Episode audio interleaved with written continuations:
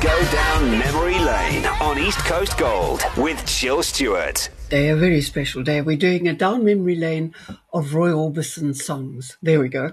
That's uh, very different. I, I do apologize to the folk who sent in down memory lanes. We'll start up again next week. But today would have been Roy Orbison's 86th birthday. And I just felt that perhaps we should pay a, a really huge salute to him because of what he left us as far as a legacy is concerned. And you know, it's widely considered that Roy Orbison boasted one of, if not the most impressive, silky singing voices in history. And as such, we, we thought it was appropriate to honor the Vernon, Texas born crooner here today. He was a music icon who straddled the crooner and rock and roll eras like a giant. Music scholars have actually suggested that he had a three or four octave range, and his powerful, impassioned voice earned him the title the Caruso of Rock.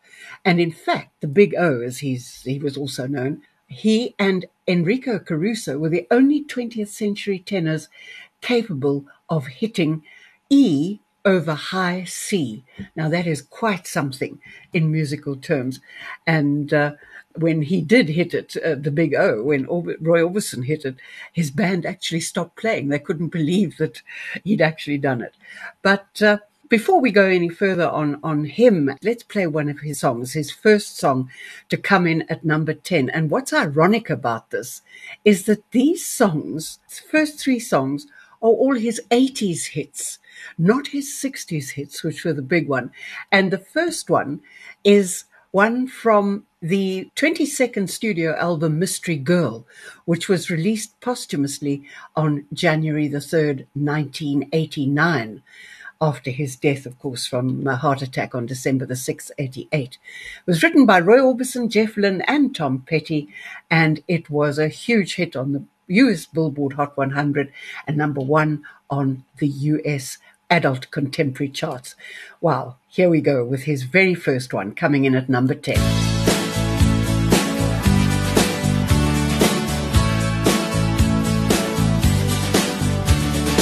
Every time I look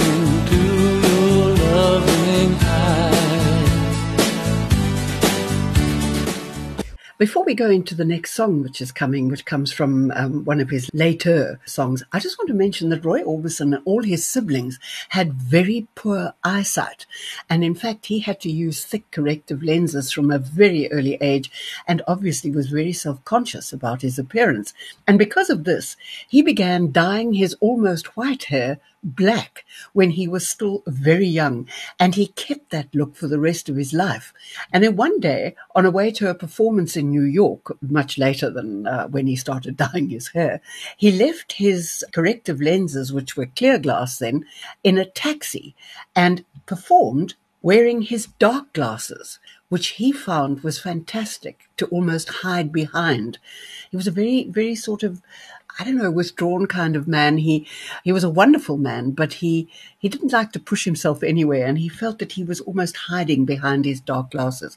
But it did help him tremendously with as far as the lights were concerned. And from then on, he always wore the dark glasses and black clothing on stage. My man in black completely. When we move on now to the song that's coming in at number nine, and it's it's it's interesting that this song should do it because it comes from the Traveling Wilburys where Roy Orbison was uh, certainly taking the lead in this song by the Traveling Wilburys. And it's called Handle with Care.